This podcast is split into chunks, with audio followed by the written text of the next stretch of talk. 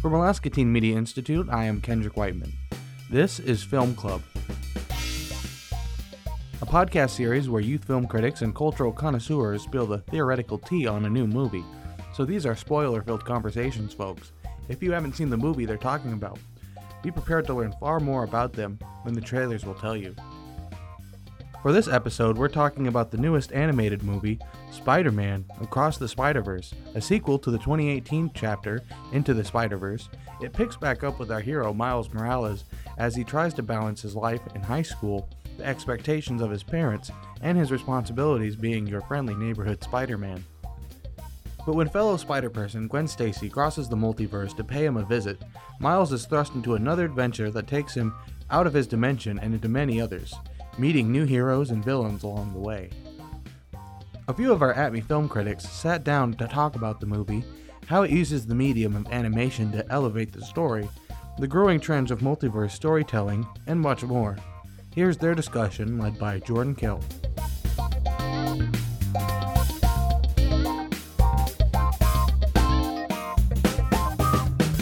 Welcome to the Roundtable for Spider Man Across the Spider Verse. I'm your host, Jordan Kell, and uh, I'm a big webhead. Personally, I love Spider Man.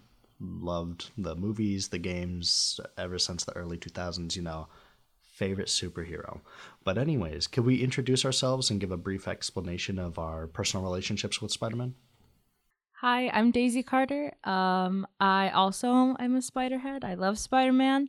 The first movie that I actually went to go see was the Tobey Maguire Spider Man, and I vividly remember going into the theater, being super excited. Um, yeah, I love Spider Man. Um, that's really all. Um, I'm Madison Knudsen. Yeah, I, I like I probably love Spider Man too. Um, I don't I don't have have a favorite Marvel like superhero, but um, Spider Man is pretty up there on the list. Uh, and I I more remember the Andrew Garfield Spider Man, uh, Spider Man or Spider Man films. Um, and then the uh, Tom Holland ones. Uh, those are like the most recent ones. And I wasn't, I didn't like jump at the chance to see the first Spider Verse film, um, mostly because I was used to the live action. But once I saw it, yeah, it's that one at the time was the best one, and now it's debatable because this new one came out. But yeah, that's my relationship. What was everyone's expectations going into the new film? Because personally, for mine, I was expecting it to blow the first one out of the water. Personally, I think it did a phenomenal job. I think I'm very excited to see uh, this series and how it plays out compared to the live action Spider Man films. Yeah, so I also had like really high expectations and it like met slash surpassed all of my expectations. I thought it was such an amazing movie. Um I think like my jaw dropped for like maybe like 30 minutes of the movie, I was just like, oh my gosh, just in awe of like the art style. I'm not really like an artist per se. I mean, like I'm a filmmaker, but which you can consider to be an artist, but I'm not like a drawing person. And I have such admiration for people who are. And like this film just really like solidified like my love for like art and just people who create art. I'm just like, oh my gosh, it is crazy like the, the the background the the animation of the characters was just so amazing and just so fluid. It just i loved this movie. Yeah I, I would have to say ditto. Um yeah the first like few minutes with uh gwen's intro just like set the tone for the movie to me. Um and i had like big expectations. I was like oh yeah this is gonna be like one of the best spider uh man movies ever because that's what uh uh what Chris and Lord Miller do or what what are their names? The Miller brothers um who did this film. That's what they do. They're they're awesome. Um uh so yeah, that's what I was expecting and yeah, the the first intro just with the backgrounds just amazing. It was great. Um and I think that was like the best way to start it off. But yeah, everything else was just awesome. The the voice cast was great. Um, yeah, the animation, the story, the pacing, it was perfect. I think. Yeah, it was it was pretty much I think the best Spider-Man movie ever. Yeah. And to add on to what uh, Daisy said, I fully agree with the animation. I personally am not an artist, but I surround myself with a lot of digital artists, and just seeing every universe's uh, individual art style. Like Gwen's was all brush strokes and paint strokes. Miles was more 3D rendered, and then um, like how Obi was all comic panels Yes, and like yeah. newspaper and like paper clippings. I think the design team did wonderful, and it definitely feels more like a passion project than it does just a media product. It, Yeah. You know, that's uh, something that I think I'm starting to notice a lot with newer movies, especially like Marvel films. It feels like a lot of them are just Yeah. rolled out for the sake of, you know, we have the IP. Yeah, this and uh, No Way Home are like both films I, I pretty I liked fairly well. I'm now realizing No Way Home was like very much uh we're gonna go straight forward, like fan service, we're a Marvel movie, and just like the difference that that movie and then this movie was just like astronomical. And like one is clearly like a passion project, and one is like there's passion in it, but it's not purely a passion project. No, and adding on um about the opening of of this movie, um I remember I heard an interview or saw an interview where the girl who um is the voice actress for Gwen Stacy, um she actually said that the artists were like, "Oh, like your character is kind of like a mood ring that like whenever your character like changes a mood, like the whole set also changes the mood." So you can also like definitely see that with like the thing. I thought that was really cool. And with Obi, um, he's actually I think everybody's at two frames per second, I think, something along those lines, but then he's three frames per second. So he's also like actively like animated to be different than everybody else. So I thought that was cool. Yeah, Obi's awesome. I love that. He's animated for three frames a second, and his guitar is four frames a second to even make him stand out further out. Um, and I love that about his guitar. It's not just a uh, a standalone object; it constantly moves and changes, right? As well, and um, to go along with the Gwen changing colors, I noticed that a lot too, like in her world. And how she'll be bright, and then her dad will say something, and she'll like turn dark Yeah. colors. And Obi actually turns pink whenever he's around Mayday or Miles. Yes, right. I To saw sh- that. And I'm like, oh, Obi definitely looks at Miles like a younger brother or um, just like somebody to mentor and look after. I love how Obi, like, he was kind of played out by everybody else um, around Miles to be like, oh, he's kind of uh, stepping on Miles' toes and like, you know, him and Gwen, there might be something going on. Maybe there is, maybe there isn't. Um, but he never antagonizes Miles like that. No. He's never an antagonist. He's just purely there to cause chaos. And he knows Miles is the one to do it. So he's like, yeah, use your palms, not just the fingertips. And I'm like, yep. But to go along with that, who is everybody's favorite spider person, animal, or thing? Personally, for me, I love Spider Knight. He was just a background character, but he holds my whole heart. I don't know which Spider-Man it is, but it's the cowboy one. Mm. I I don't know why. Maybe it's just because I just love it. I really love the the Spider-Man one and the horse. I love how the horse had a little Spider-Man too. This is tough because there's like a lot. There is a lot to consume with like spider people. So I'm sure like with time I'll like be able to process all of the different people. Uh, I like all the women. The women, the Spider Women are just they're great. I I can't really pick a favorite one. I love Gwen, um, and then I also loved uh I forget what like name she had, but it was the the like cyber spider where yeah Spider Byte, the Spider holographic Bite. one. There we go. They were just really cool. Um, but then also I'm trying to think. I I really liked Andy Samberg as he was Spider.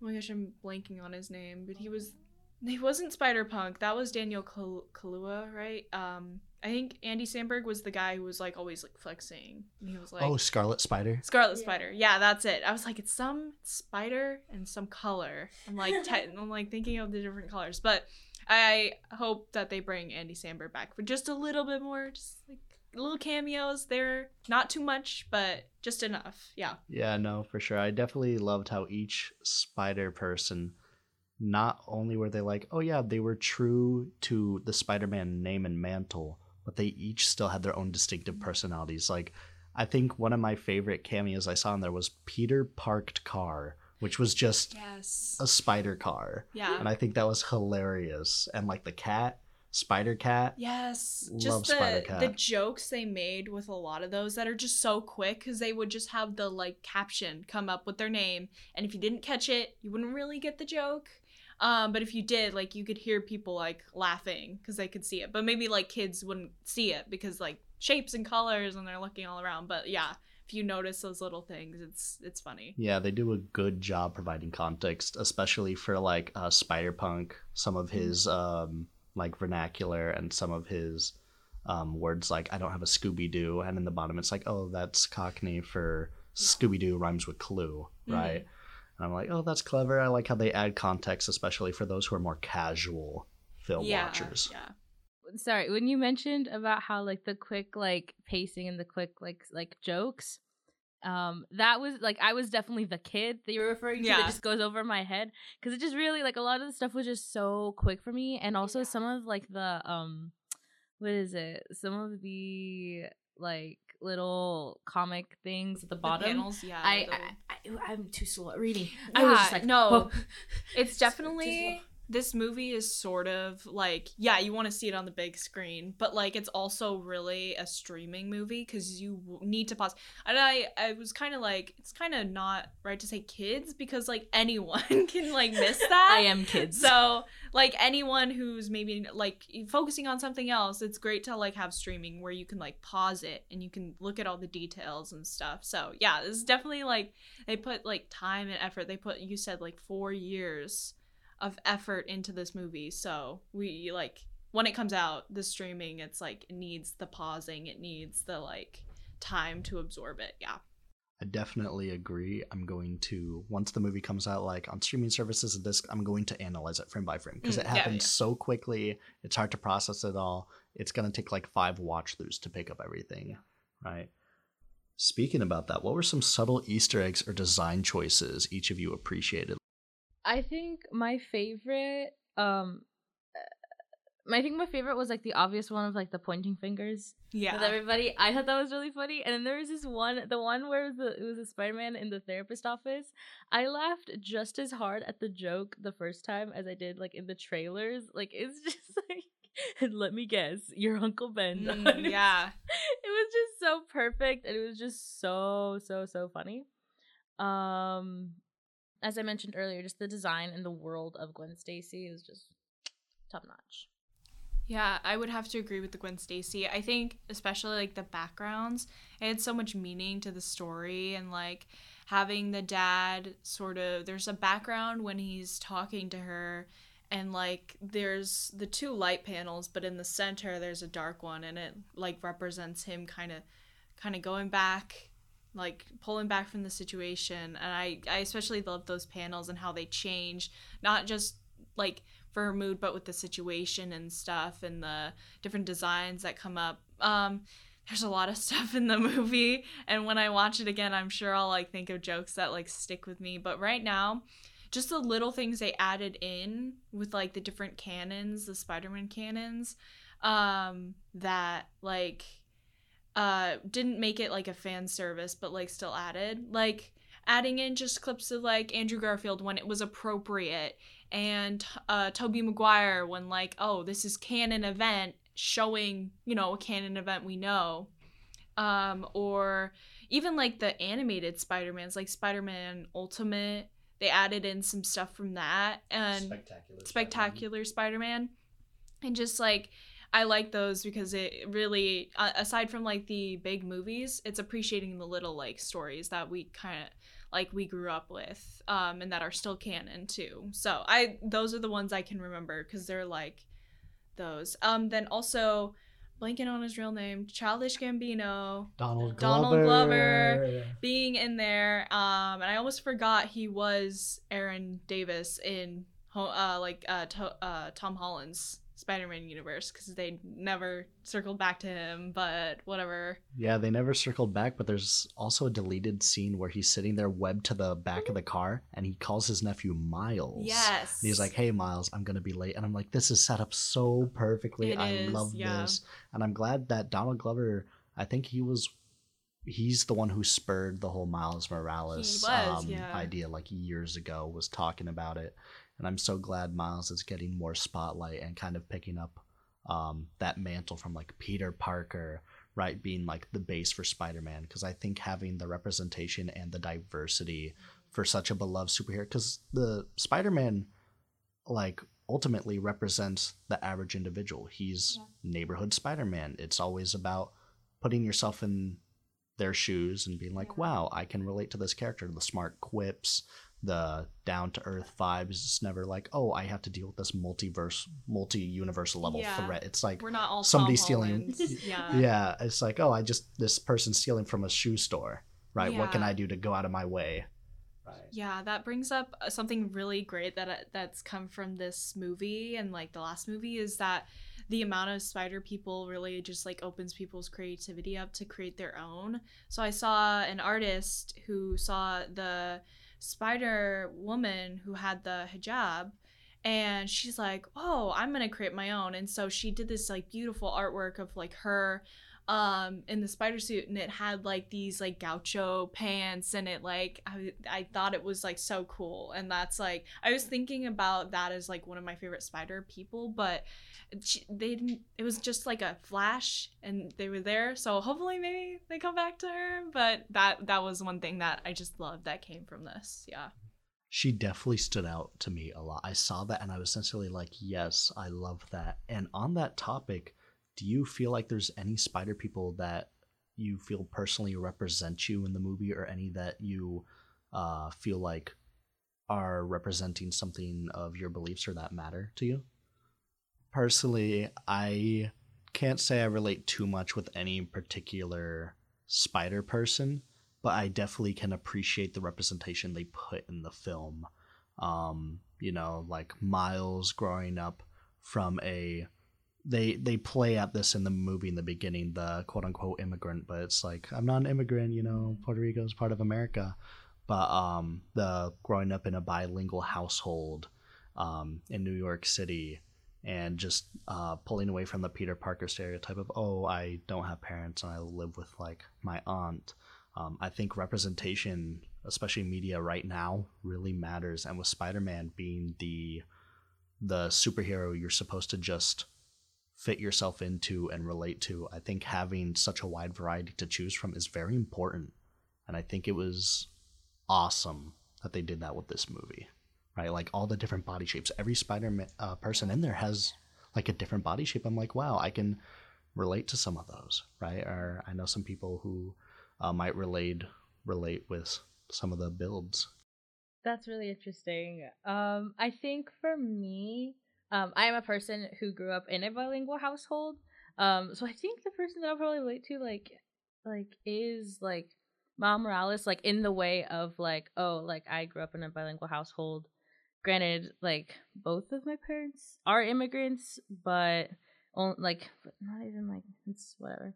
Um, or it's Puerto Rico. It's different um but also like when when his mom was just like his mom definitely reminded me of my mom just like in the ways of like yeah if i ever even like got like a c in spanish like she'd be like absolutely not. Like even now she's like they say you need to go like to like a school like for like spanish or, or you need to like pick up again on your spanish.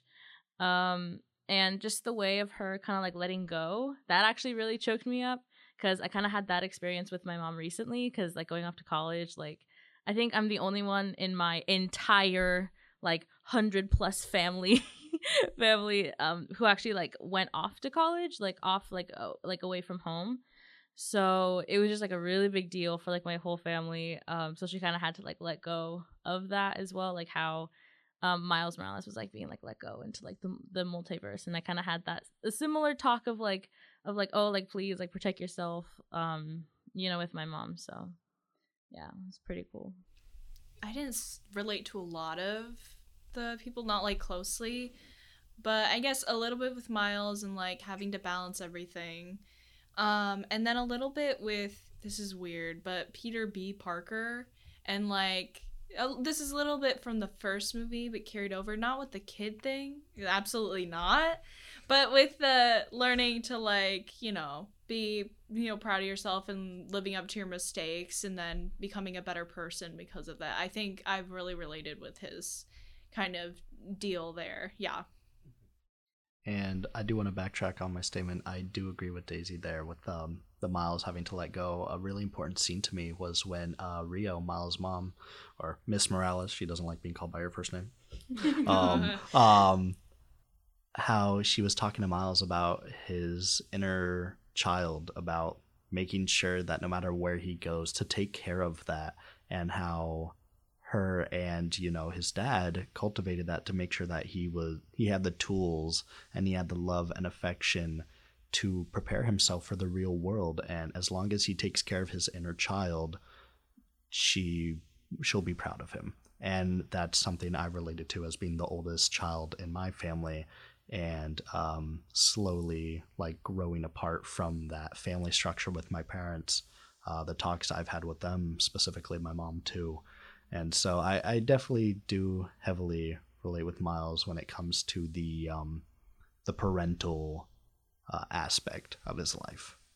And how do we feel about Miguel starting out as kind of like this overarching like super spider leader of the Spider Society, but then like at the end of the movie he's portrayed as a villain, even though his intent is to save the universe. Uh, Do you think he's more of a like necessary evil, or do you think he's I believe he's justified personally. I think he's doing what he needs to to make sure the multiverses doesn't collapse because he already went through that with Peter B. Parker, right? He knows the dangers.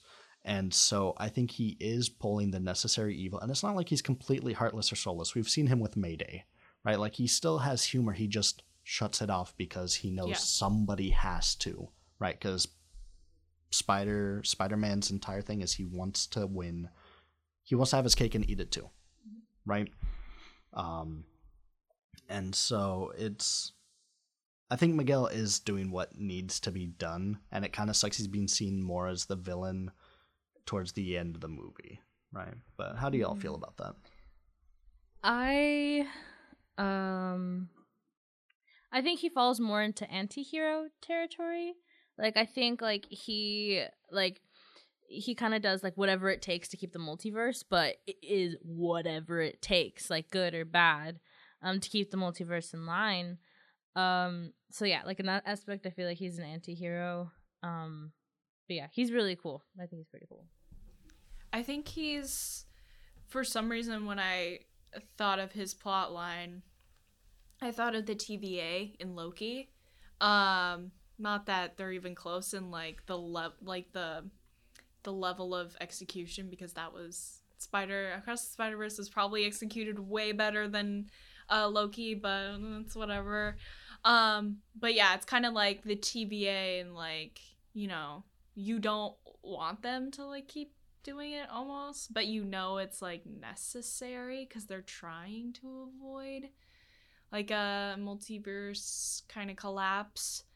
So I think yeah, he does fall into that anti-hero. Um but I think yeah, I think his emotions have been shut off by his experiences and so he's doing what he can. He's doing or he's doing what he needs to, but he doesn't have the emotional capacity to make it easy for people. So yeah. I mean, he's definitely still has his clips, like when he's talking Yeah. with Miles and like the hologram and like Obi and all that. He's like, I wish you weren't here. I, I was gonna try and forget you were here, but it, you're making it impossible. He's like, I'm not here, mate, or here, Yeah. right? Like he's definitely still has the quips and the humor. He just has to be the one to put his foot down and Yeah. say, Hey, can't do this. But speaking about Miguel, he is menacing. He is like almost animalistic in the way he will defend the multiverse, like on all fours, just jumping around like nails deep in like everything, like clawing through metal. He literally ripped a hole through a space, uh, space and time portal, basically with Miles, and I was like, that is dedication. I love him, but I wish they touch more on his vampiric side because he doesn't have he doesn't have spider senses. He just has pure reflex.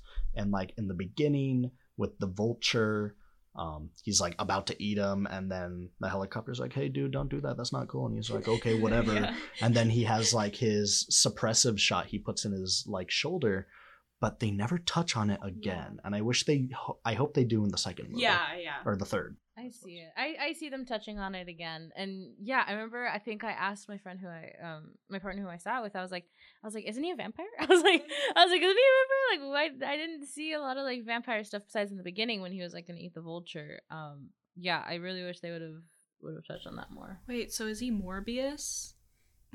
is Yeah. he No, Morbius? no, Yeah, no, no, you know no, no, what? no. Ah, No, Yeah. no, no, no, I no, can't no, believe no, that came no. into my mind. Don't say that. Canon. No. That's canon. canon. Morbius It's- doesn't have cool lasers. No, okay, yeah. Yeah, I with Miguel, I am a little bit scared though that he is a vampire. Uh scared of the fan art. I cuz of Twilight, cuz of what vampires have done to our society. I'm I'm a little frightened. If you want to think about it this way, Twilight's already canon in Spider-Man because Penny Parker, uh, her comic series is written by uh, Gerard Way, who is Oh. the lead singer of My Chemical Romance, Yeah. who was inspired by certain events in a certain year, which also inspired Twilight. So let's just say that the multiverse theory is real. Um, Twilight released to Gerard Way, who wrote and directed uh, Penny Parker's comics, which is also heavy with Evangelion references for those who know. That's why Penny Parker looks super depressed. Um, yeah, so I, I guess we're It's already there. We're already Yeah. there. It's it's like Yeah. a giant web.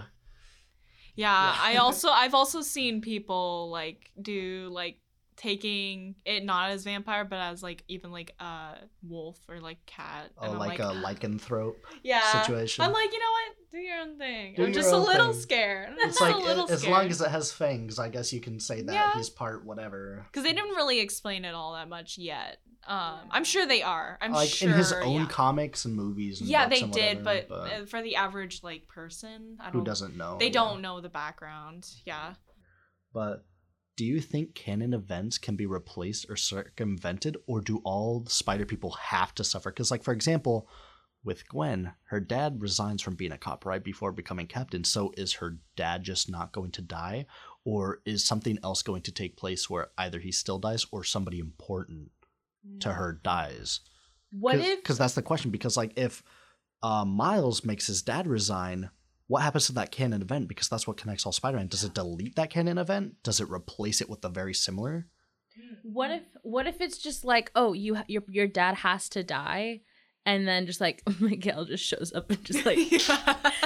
That's what I thought he was Like, gonna do. snaps his. He's ready.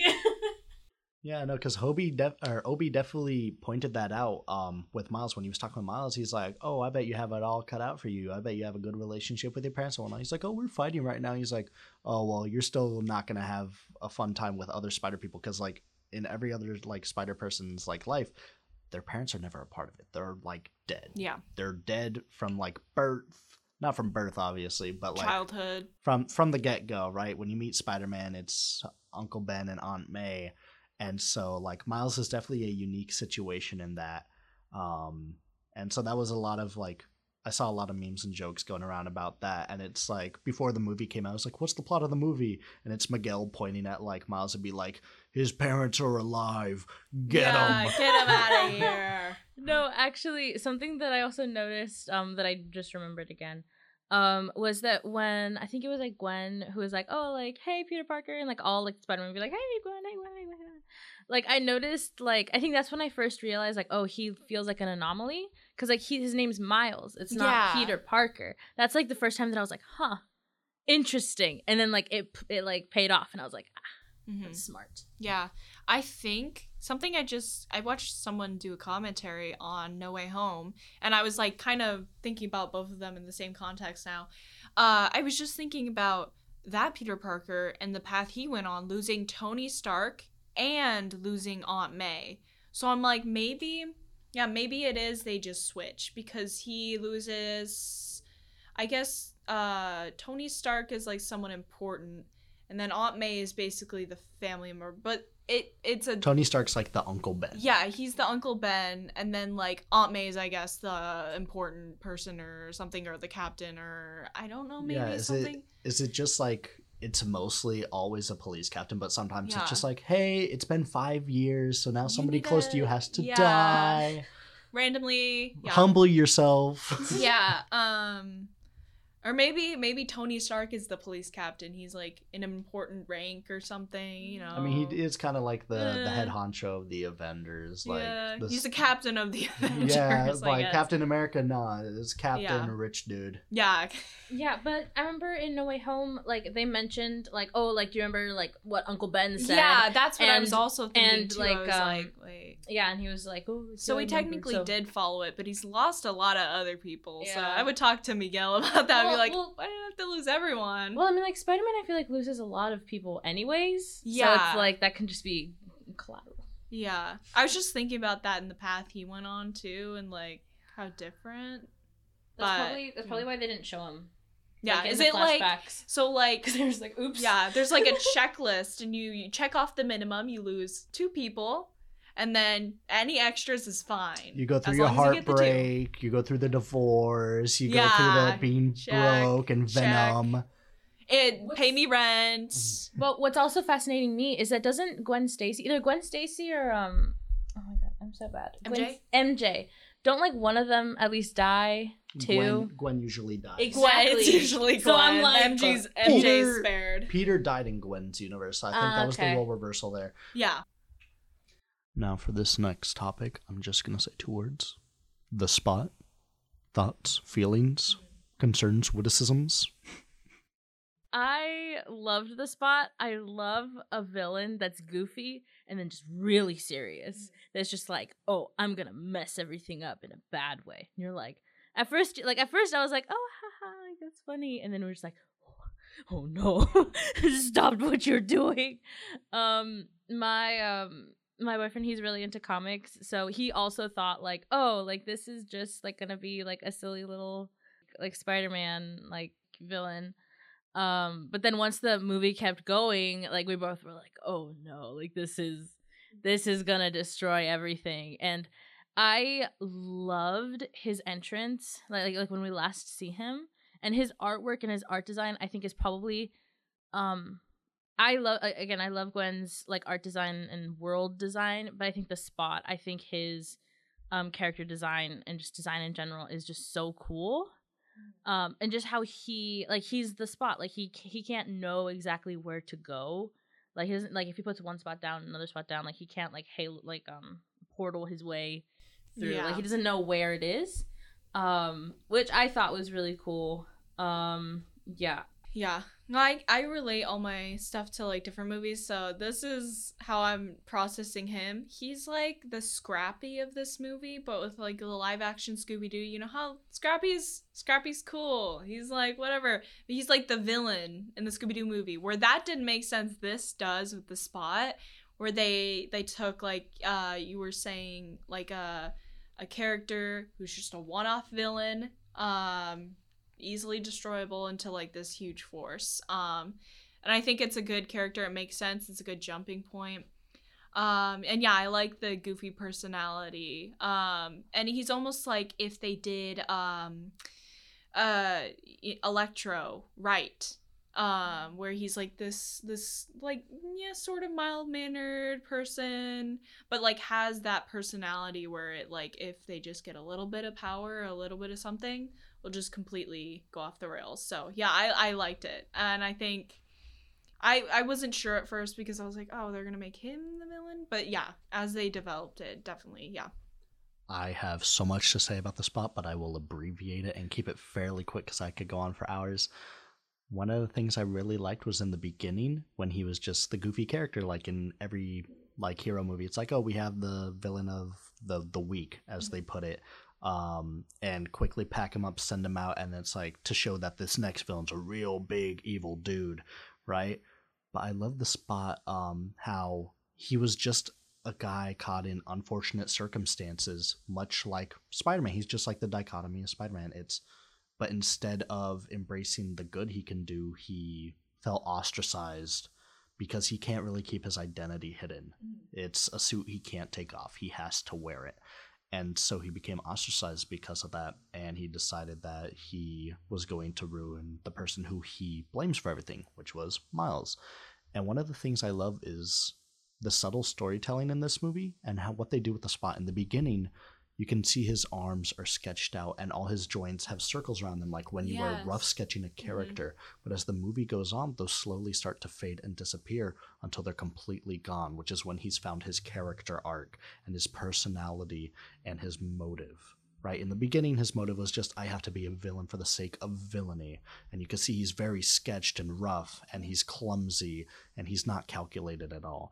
But into the movie he becomes more calculated and conniving and thought like thinking out his actions and what he wants to do and how he's going to do it and when he takes in all the dark matter and he becomes this being of pure antimatter it is just it's it's horrifying to look at and like see the implications Slenderman, like, Yeah. kind of It looking. is giving yeah. Slenderman. hmm And one of the references I really like when he's sticking his head through like all the portals and stuff. Not a lot of people might have caught this one if they didn't watch the Venom movie. Yes, yes, I caught that. I was like, "What? This isn't Tom Holland." But then I I recognized the lady. The I was cashier. like, "This is Venom." Yeah, it was like it was Venom, and then he's like, "You you're acting like this is every Tuesday." She's like, "Yeah, no, it's whatever, right? It's normal." That is so funny because I did not see the Venom movie and I was so confused. Oh, yeah. I was just like, Who is I this? literally was like, what is this lady?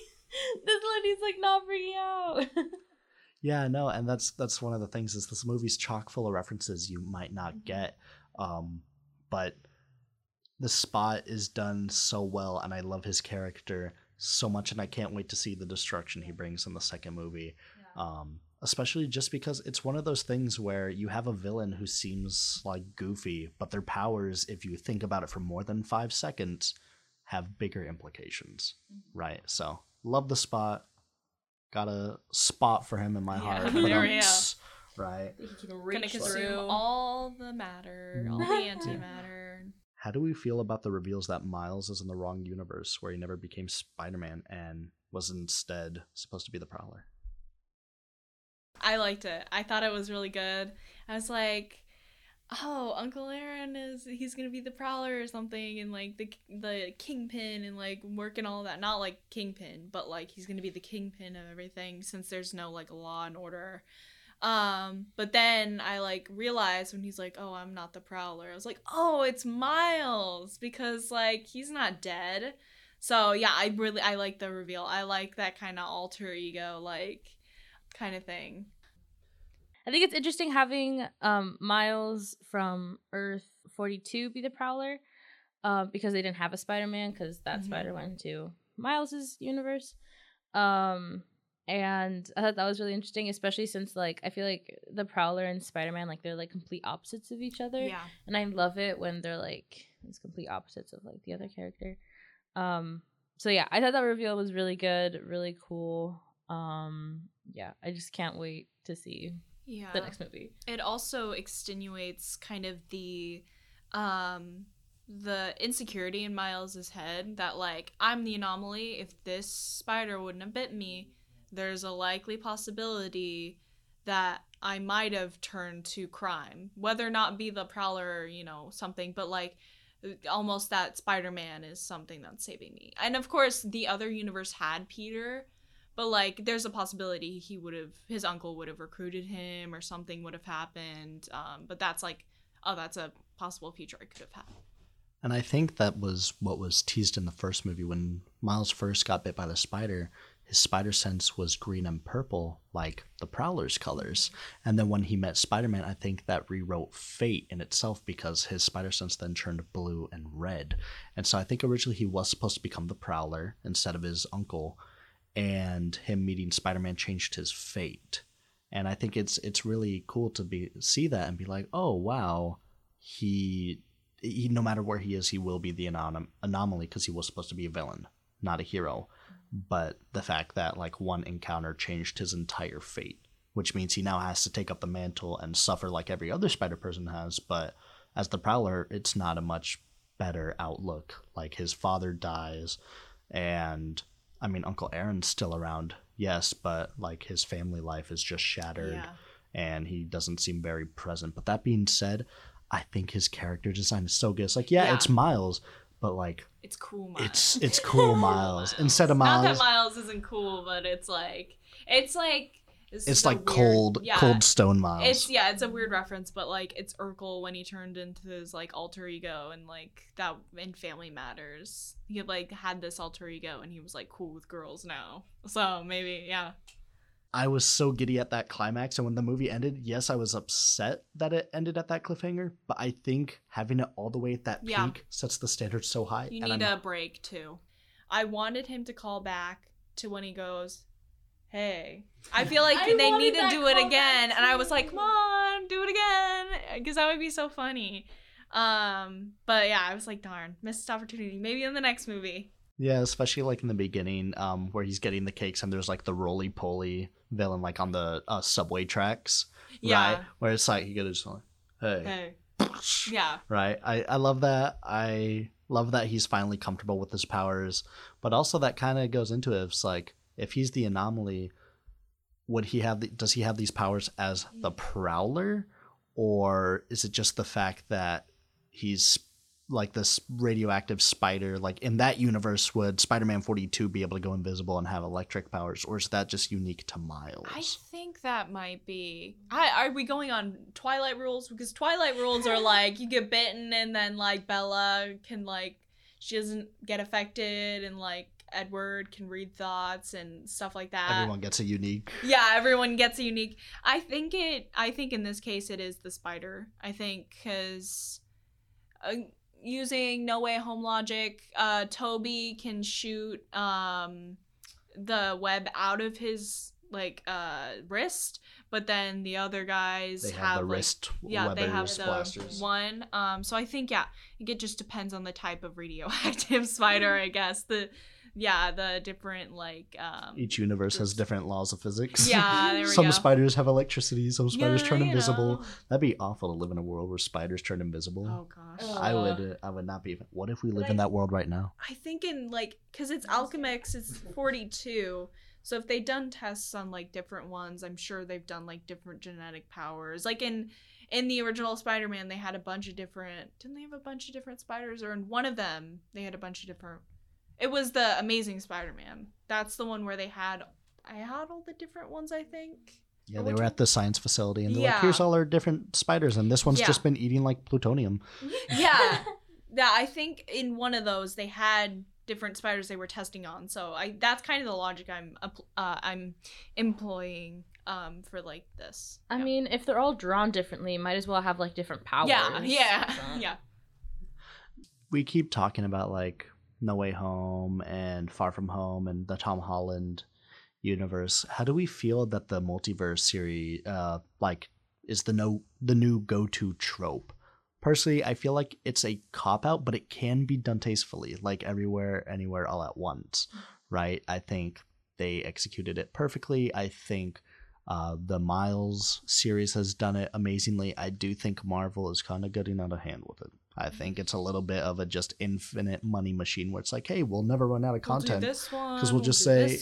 Here's Captain America, but now it's Pangea. yeah. So the the the the uh, continents never split. So now it's like a huge like harmonious one nation, and so it's like Captain like Earth yeah. or something, right? Like this, I feel like it can. It, it's lazy in most aspects, but if you do it right, it's phenomenal. honestly, I mean, like it's not really a hot take at this point. Like I, I'm just so done with them. Like I, like I'm, I'm, I'm just like, uh, okay, like I get it. They did. They. That's not saying that they have not had like really good stuff, like Moon Knight. Ah, yeah. I love Moon Knight. Oscar Isaac. Oscar Isaac. There you go. Um, and Werewolf by Night. I feel like nobody saw Werewolf by It was, Night. it was pretty good. I yeah. love Werewolf by Night. I literally watched it like four times. It was bad. I had like a phase where I just watched it. Anyways, um, but yeah, I'm just so tired of just Marvel stuff, and I don't know. It's it, it just sucks. But I think that the multiverse thing, mainly, I just need to. Maybe it's just because like I need to like read more, read comics or like read more stuff about like multiverse stuff. But I just always feel so stupid. Like when we're doing like multiverse kind of like stuff like i'm just like oh but like what if this changes and what if that and it's just like for my little pea brain it's just like too complicated and it's just too like Cause then, yeah, like if you're like in a multiverse, like you can just pull anybody from Yeah. any universe and just be like, "Man, like here's this." It's like it's it's it's too many options, like to a fault. So, Yeah. I I'm a little bit sick of it in Marvel context. Uh not in like Marvel overall, Marvel uh MCU Disney uh context. Their use of it, like it's, Yeah, it's a little it's- too much. it's too much and too varied. Like they cannot get one multiverse, and I guess that makes sense because the multiverse is so vast. But they can't get one understanding of it yet. Not maybe they're trying to do different ones and then pull them all together, but it's just too much. And I feel like the movies were all developed separately rather than the the first phases where they developed everything pretty much together. They had a story. Um, and I think with this, I think also with Marvel, it's not a, it's not creative.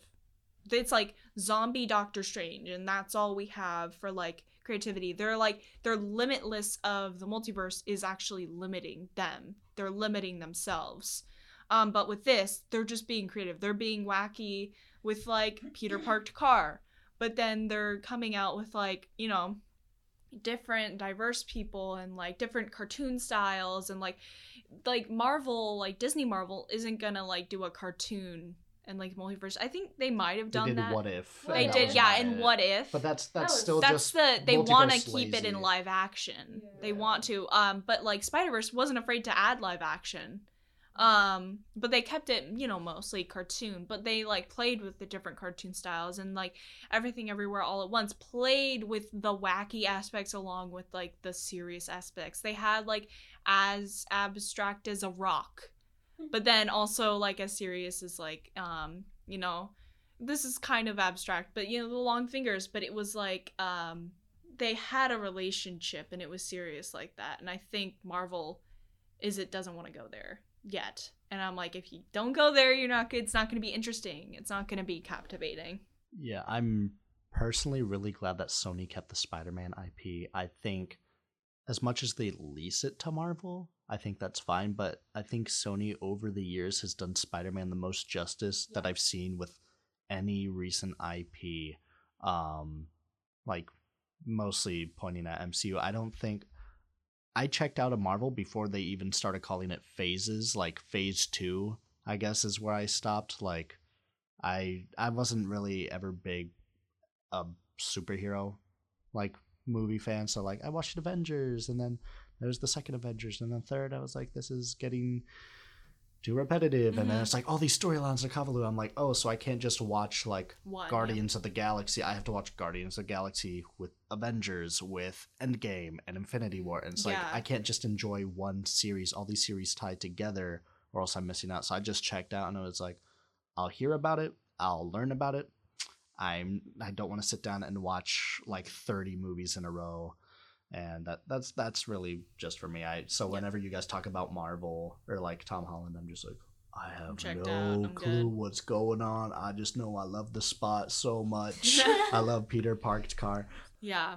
Speaking about like the multiverse and all that, how do we feel about all the DC and Marvel movies, like the live action versus animation? Do you think animation's becoming a bigger medium, or do you think that animation in the aspect of actual animation, not just CGI and 3D computer rendering, is making a comeback or maybe revolutionized because of the Spider Verse trilogy? So everybody that's close to me knows, like I will scream that animation is a medium, not a genre, like into the ether. Like I heavily wholeheartedly believe this. Um there have been some like heartbreaking gut gut wrenching like animated like films and people still call like animated films like like oh like they're kids movies. Like i remember i i told my sister i was like oh desmond let's go watch the spider-man movie. And she's like no but it's like a kids movie. I'm like it's not a kids No. movie. So i would just like get so like upset and it gets me like so like like so upset when people like say that like animated movies are kids movies because just like filmmaking like like i don't know i feel like with animated movies like i can see more of like when people say like oh um filmmaking like is an art like what they're actually doing is moving pictures you know like they're actually moving pictures and they're actually like you know, drawing each frame, drawing Yeah. each thing. Um, no matter if it's CG or if it's um or it's or if it's animation like um like Spider Verse, um it's it's an art form and it's and it's a skill and you know it needs to be respected more, and it yeah it's just so yeah that that really just like gets me off the like that doesn't also when you said something along the lines of like how like Sony is like comparing to um Disney and like Universal and stuff like that. I think it's so funny because I feel like people forget that the Emoji Movie came out Yeah. of Sony Yep. Animation, Yep, yep. which is wait, really wait, wait, funny. wait, wait. I think that's funny, and I think that's just an astute observation that we all need to make.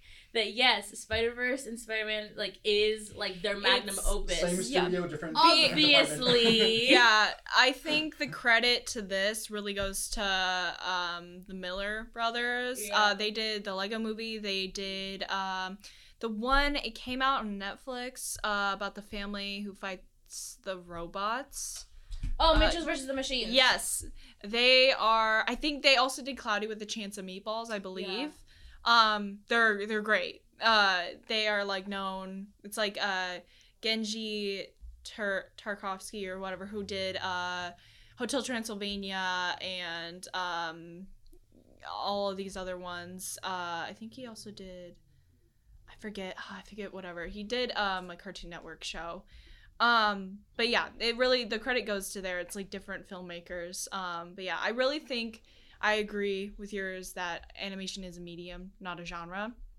Um, Guillermo del Toro said that at the Oscars, even though I didn't agree with Pinocchio winning. I was rooting for Yeah. Puss in Boots too. I'm so sorry. Me too. Um, and I was so disappointed because I'm sure after this he's just gonna go back to live action and never think about animation again. Um, but yeah, I don't. But I I don't think enough people have accepted that yet, and I think it's gonna take a while. So Especially since like drawing, in my opinion, drawing is harder than than like filmmaking and film. Cause like you can just take a picture and like you know obviously you have to think about the technical stuff like white balance, focus, like all the other technical stuff. But like drawing, like it takes hours to do like one frame. I've recently been hearing that quote a lot of animation is a medium, not a genre. And the thing is, I've never really.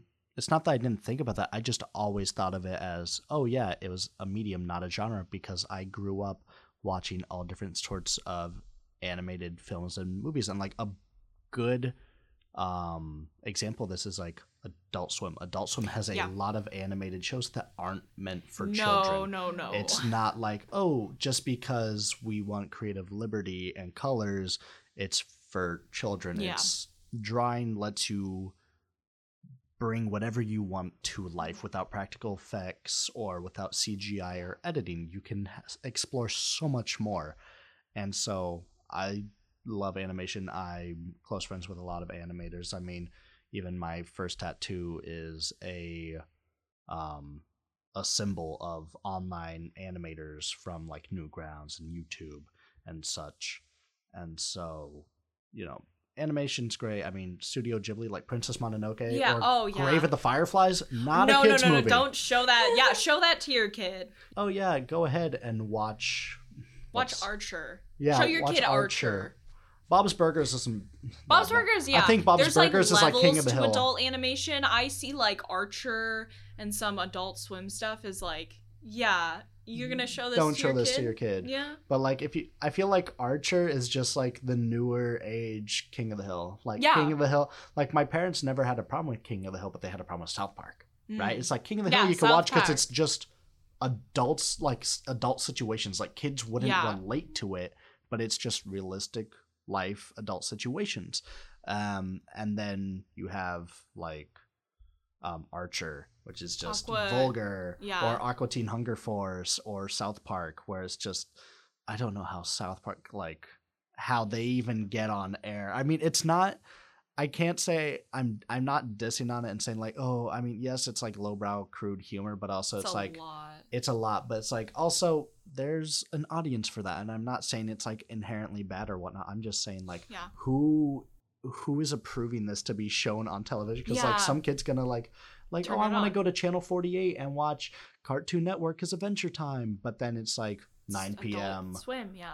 and actually i think i heard that they're it used to be at 8 p.m it switched over to adult swim but now cartoon network isn't getting as much traffic so i think they're switching it over to 6 p.m Ah, yeah, that's even a little more dangerous. So Mhm. not like dangerous, Well, but just like being aware. After after after dinner cartoons. Yeah, because Yeah. it was like after. I mean, our generation when we were younger, it was like, yeah, we had, we still had cable.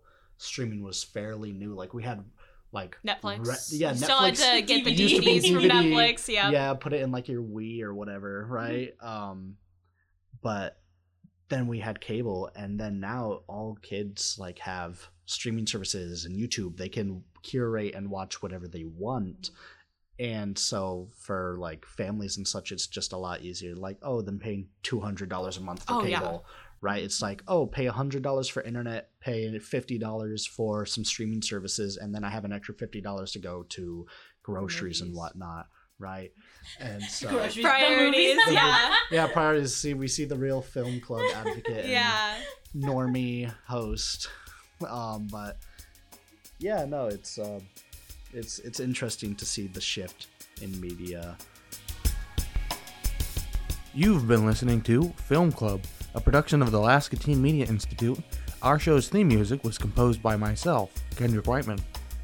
Alaska Teen Media Institute is based in Anchorage, Alaska. We would like to acknowledge the Dena'ina people whose land we work on. Many thanks to supporters of our podcast, including the Alaska Community Foundation through the 2022 Health Communities Art Culture Play Grant. The views expressed in this program do not necessarily represent the views of our sponsors. Thanks to our listeners who contribute to our programs and help us leverage additional funds and grants. If you'd like to support Youth Voices in Alaska and help keep our podcast going, you can support us through Patreon. It's a membership platform that makes it easy for you to support creative endeavors just like ATMI. Just go to patreon.com slash Alaska Teen Media. You can also help out by subscribing to, rating, or writing a review of our podcast on Apple Podcasts. Every little bit helps us get our stories out there. And if you are a youth ages 13 to 24 who loves movies and is interested in being part of our film club, go to alaskateenmedia.org slash join, or you can email us at news at alaskateenmedia.org. We're on Facebook, Instagram, and Twitter at Alaska Teen Media. Follow us for all sorts of updates. For Alaska Teen Media, I'm Kendrick Whiteman, and thanks for listening.